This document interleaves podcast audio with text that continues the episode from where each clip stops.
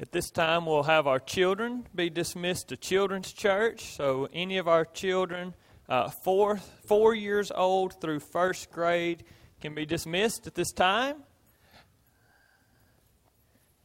And uh, those of you that are staying in here, let me invite you to turn with me to Acts chapter 6 as we're going to pick right up where we left off last week. Last week we saw, if you were with us, you saw that we looked at the apostles and the church working together to choose seven men. I believe, many believe, the first deacons, but these men that would serve in the overseeing the ministry, the distribution ministry to the widows, and so they've chosen these men and they are now serving in that capacity. And one of the specific men that was named and we were given more detail about than just his name, there are only two of them in that category, but one of them was Stephen. And so today we're going to see some more about Stephen. Last week we are told that Stephen was a man full of faith and of the Holy Spirit. This week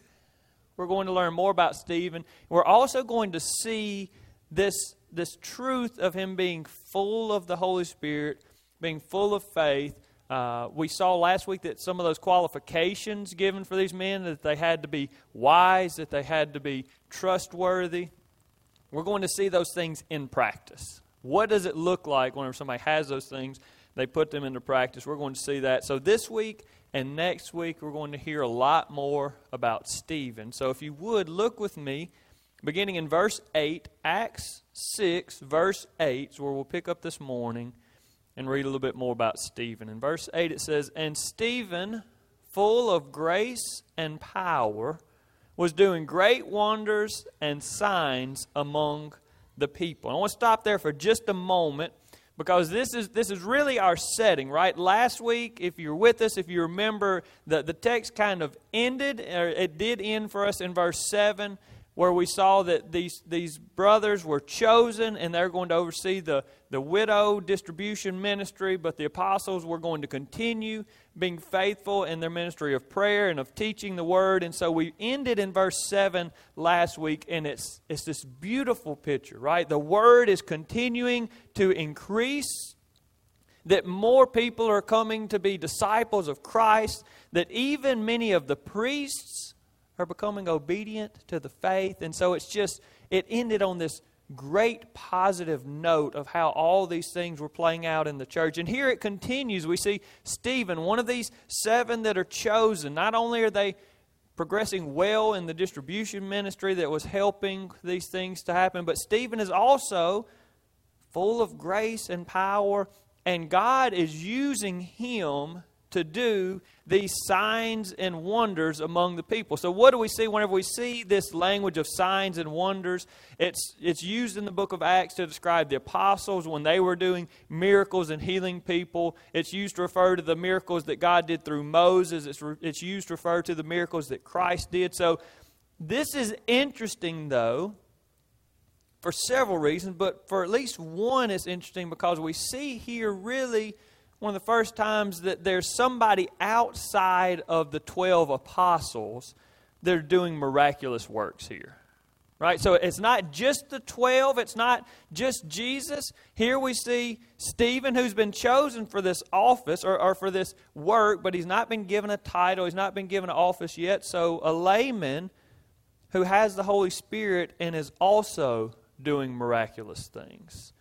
And so it's, it's, we see that the word is continuing to grow, that more are becoming disciples, and God is expanding the reach of the kingdom, not just through the 12 apostles, but through the members of the church. So it's, that's very exciting that we see. It's, it's continuing on that same note of verse 7. Things were going well, and now we see in verse 8, 8 things are continuing to go well.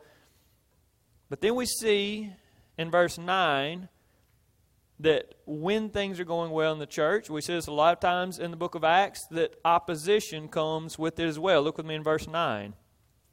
Then some of those who belonged to the synagogue of the freedmen, as it was called, and of the Cyrenians, and of the Alexandrians, and of those from Cilicia and Asia, rose up and disputed with Stephen, but they could not withstand the wisdom and the spirit with which he was speaking. So we see here uh, that these people, and I, I, think we see a parallel here, right? We see that in earlier in Acts, of course, Jesus, we know that he was able to do miracles, and then the apostles, that Jesus is continuing to do miracles through the apostles, but now it almost seems it's expanding. And Stephen, a layman, they're able to, is able to do these miracles that the Holy Spirit is working through him. Well, we see, in my mind at least, the same thing on the opposite side.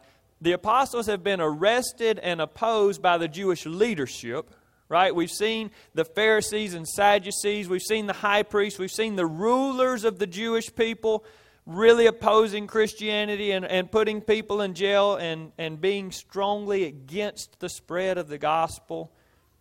Well, now we see what appears to be just normal lay Jewish people as well. It says in verse 9, Then some of those who belonged to the synagogue. It doesn't sound like these are priests or leaders, that these are Sadducees. Just everyday Jewish people didn't like that Stephen was doing these signs and wonders. So we see here that as the word and the work of the gospel seems to continue to increase, that the opposition to the gospel seems to increase as well. And these people, we've seen that a lot of the, the opposition that's happened so far has been from the traditional Jewish powers, not just from the leaders, but from from the Hebrew Jewish people. Well, these terms that he gives us there in verse 9, you may wonder why Luke gives us all these details that, that these are from the synagogue of the Freemen and Cyrenians, Alexandrians. Well, all of those are Greek names.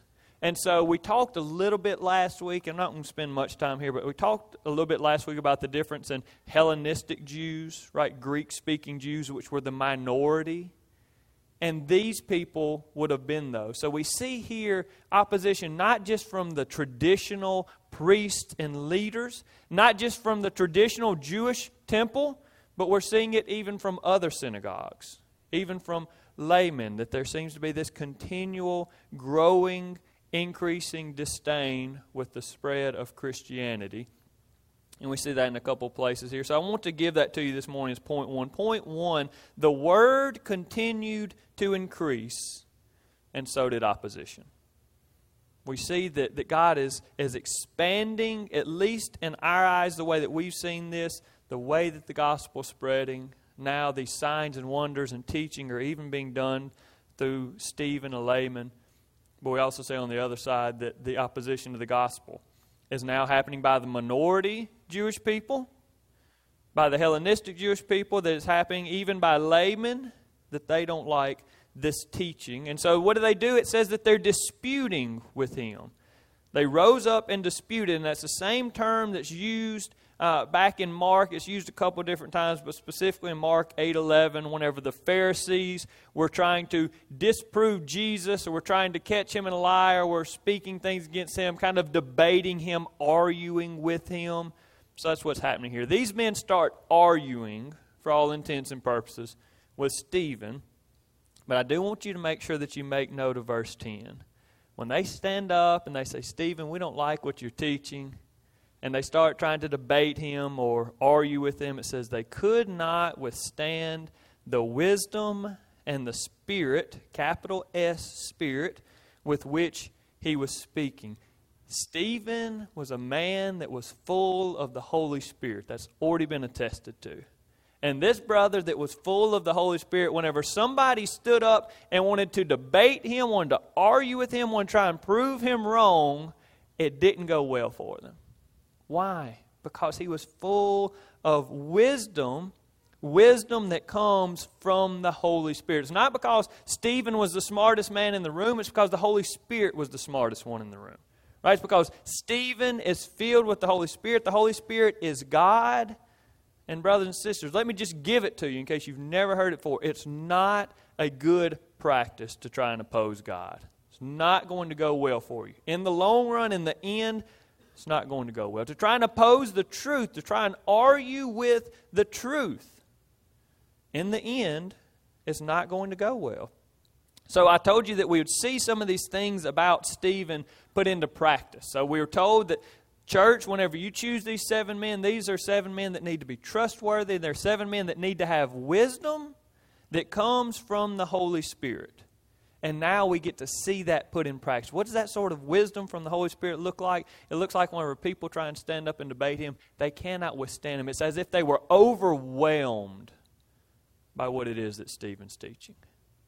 Because of the wisdom that he has, because the Holy Spirit is inside of him. The same Holy Spirit, I'll make note, that's inside of every one of us that are here that are Christians this morning. So, what do they do? Right? In Acts, there's kind of two ways that this could go. Maybe Stephen explains the gospel truth to them because the Holy Spirit inside of him, and these brothers just turn and repent and get saved. We see that sort of thing happening in the book of Acts. But the other thing that happens sometimes is they double down on the opposition. And that's what we see here in verse 11. Says, Then they secretly instigated men who said, We have heard him speak blasphemous words against Moses and God. And they stirred up the people and the elders and the scribes, and they came upon him and seized him and brought him before the council. And they set up false witnesses who said, This man never ceases to speak words against this holy place and the law. For we have heard him say that this Jesus of Nazareth will destroy this place and will change the customs that Moses delivered to us. So these men, they, they can't resist the wisdom with which he's speaking, but they do resist the call to the gospel. And they double down on their wickedness and, and they say, We don't like what you're teaching. We don't like this gospel. We're going to dispute you and argue with you. And when they try that and it doesn't work, they just simply move to lying and deceit. They said, Well, you know what? If we can't overcome you that way, then we'll just do it the evil way. And so they, they get some men to come. They get some false witnesses, as, as Luke tells us to come, and they make up things about him, and they say things that aren't necessarily true about Stephen and they stir up all the people, and the people believe these things, partially, I imagine, because a lot of these Jewish people did not like the Christian movement that was going on. And so they come and they arrest him, and we'll see specifically next week that he's going to be put on trial by this council in front of the council. But point two, just as you're keeping notes of the text itself here, Stephen was unfairly accused. I do want to make sure that you make note of that, that. That it wasn't just that he was accused, that it wasn't just that he was arrested, it wasn't just that he was put on trial, but it was unfair.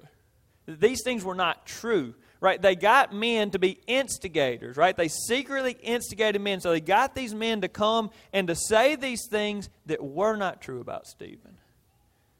They bring up these lies and they say these things. They have these accusations that none of them are true. And you think, why would they do that? Why would they hate Stephen so much that they would make up these lies and threaten his life? And I think we see specifically in verse 14 something that really will help this make sense in our lives. In verse 14, they, they make up a couple things in verse 13. They say that he's speaking words against the temple, which was a huge no no in the Jewish and the Jewish uh, customs. You couldn't speak against the temple, you couldn't speak against the law. But then in verse 14, it says, For we have heard him say that this Jesus of Nazareth will destroy this place and will change the customs that Moses delivered to us. And I think we see in that that these people do not like Stephen because Stephen is tied to Jesus. And we know that these Jewish people do not like Jesus. We've seen them arrest him and beat him and have him spit upon and have him in any way that they could imagine be ashamed and crucified. And now Stephen is teaching about Jesus. And he's saying that I'm doing these miraculous works in the name of Jesus. And these people cannot stand it. And because Stephen is tied to Christ, these people do not like him. And they want to stop him in any way that they can. So I want to give you a couple application points, but just before we do, look at verse 15 with me, which is a very interesting verse. It says, And gazing at him, all who sat in the council saw that his face was like the face of an angel. Now, that's a very interesting note that God inspired Luke to add here. And I, I will say, I can't tell you exactly what is meant by this verse. I will tell you that I do feel very certain that it's not telling us that Stephen was an angel. I think that this verse can be misinterpreted that way. That's not the way that it reads. That's not what it says, right? It says that, that his face was like that of an angel. So it, it appeared similar to, reminiscent of the face of an angel. So I don't think that this is in any way trying to tell us that Stephen was not a person, but that Stephen was an angel. I really believe that if I were pressed to tell you why I think this is that in there, I really think that it's showing both the innocence and calmness of Stephen, which we'll see as this trial plays out. As they look at him, this man is very calm for somebody that's been falsely accused and lied and put on trial. Uh, that he, he is a man who is innocent, and I think it's clear to these people that he is innocent whenever they look at him. And I think it could also show the closeness that he has with God. But I do want to give us a couple of application points, right? This text is like last week's text. This is telling us something that happened in Stephen's life. And so whenever we look at this, it's not saying, you go do this. You go do this. So, what are some specific applications that we can have as we look at this text? I think the first application point is that strong opposition will come. For you and for me, that strong opposition will come. This is made very clear. We've seen it in the book of Acts already. There's a lot of the book of Acts left to go, and we're going to see this again and again and again. When God's people do God's work, opposition comes. Now, this should not be a surprise. It should not surprise us that the apostles have already been arrested twice, threatened multiple times, that Stephen here is being falsely accused and arrested. That should not surprise us because listen to John 15 verses 18 through 21, if you want to write that down. John 15, 18 through 21. Jesus was speaking, and he said, If the world hates you, know that it has hated me before it hated you. If you were of the world, the world would love you as its own, but because you are not of the world, but I chose you out of the world, therefore the world hates you. Remember the word that I said to you A servant is not greater than his master. If they persecuted me, they will also persecute you.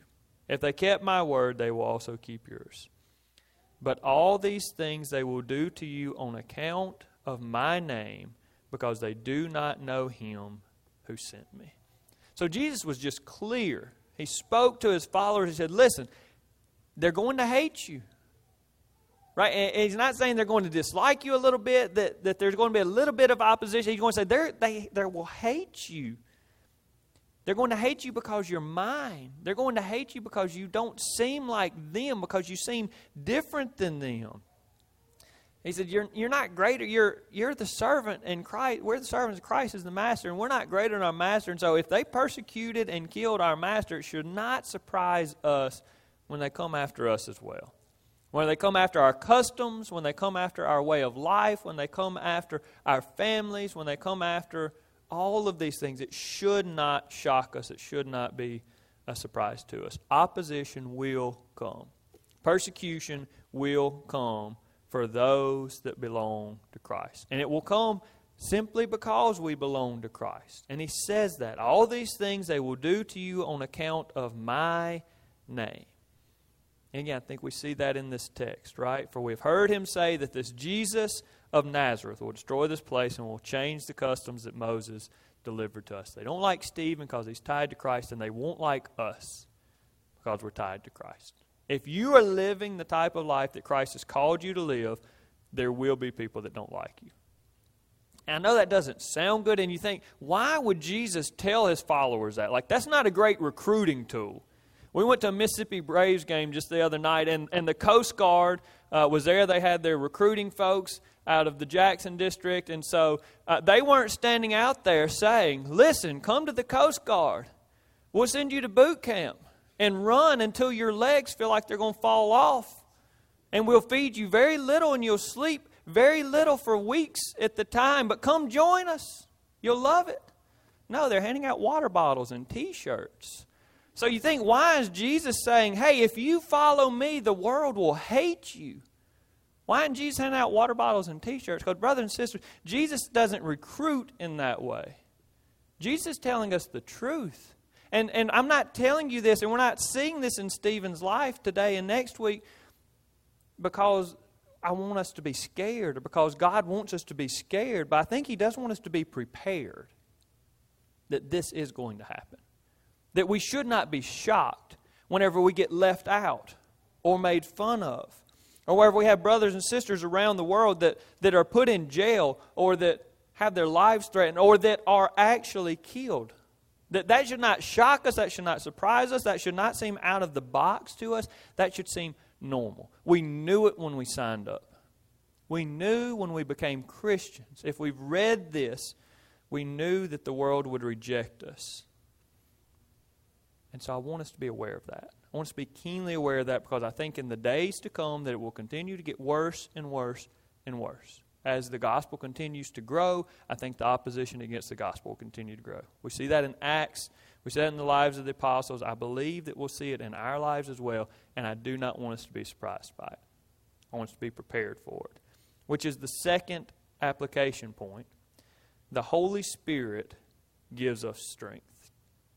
The strength that we need to deal with persecution does not come from ourselves. The fact that Stephen was able to stand before this council, and next week when we see him give his defense, he's standing before the council, and, and they're looking at him, and he appears to be this innocent person who seems quite calm, who gives a very articulate understanding of the history of the Jewish people and how it connects to their rebellion against Christ. And you think, how in the world could he do that? in such circumstances, but it's because the Holy Spirit, who we've already seen twice in Acts 6, that the Holy Spirit gives him wisdom. The Holy Spirit gives him grace and power and strength. And, brothers and sisters, the Holy Spirit does the same thing for us. The Holy Spirit gives us the ability not only to endure persecution, but to thrive in persecution. And I believe that with all my heart. That we as Christians, that because God has given us His Holy Spirit and God is inside of us, that we are particularly well suited for persecution. Right? Fish do well in water, and birds do well in the air. And I believe that Christians can thrive and do well even in times of persecution. And Jesus spoke to that as well. In Luke chapter 12, verses 11 and 12, Jesus said this And when they bring you before the synagogues and the rulers and the authorities, do not be anxious about how you should defend yourself or what you should say, for the Holy Spirit will teach you in that very hour what you ought to say. Now, that doesn't mean don't study your Bible. Doesn't mean don't try to memorize Scripture, but it says that, that we don't have to worry because when persecution comes, when people try to attack us, that we will know how to continue to be witnesses for Christ. That's what he told us in Acts 1 8 is that when we receive the Holy Spirit, that we would receive power to be his witnesses. And we're going to see this here with Stephen, even when he's on trial, he's able to witness about Christ. Now, spoiler alert, it does not turn out well on this earth for Stephen. They do not accept what he teaches. They do not love him and make him a hero. They're going to stone him and kill him. But he thrived in the purpose that Christ had for him, that even in his persecution, until his dying breath, he stayed true to the call of the gospel. Stephen thrived in difficult circumstances. I believe that we are particularly well suited to do that as well because we have the Holy Spirit.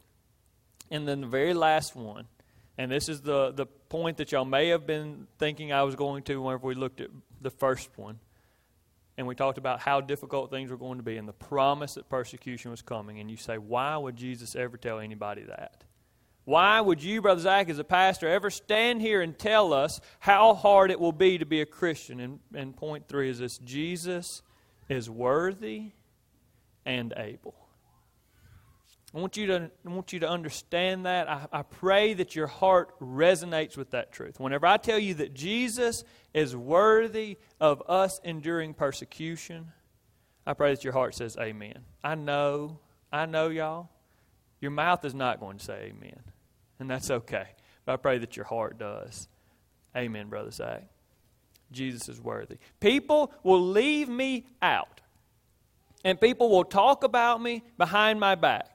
And people may put things on Facebook about me. And people may think that my family is weird. And people may not like and people may shun us. And our family may not invite us to some family gatherings. And all of my buddies from high school may say that I'm an idiot. And people may think that I'm the worst money manager because I give money to this, this church and to the cause of the gospel and to missionaries, and they don't understand it. And I may one day find myself in a country, in a place where I'm maybe being thrown in jail for following Christ. And people will say that I'm dumb, and my life may be threatened. But it's okay because Jesus is worth all of it. If people make fun of me, Jesus is worth it.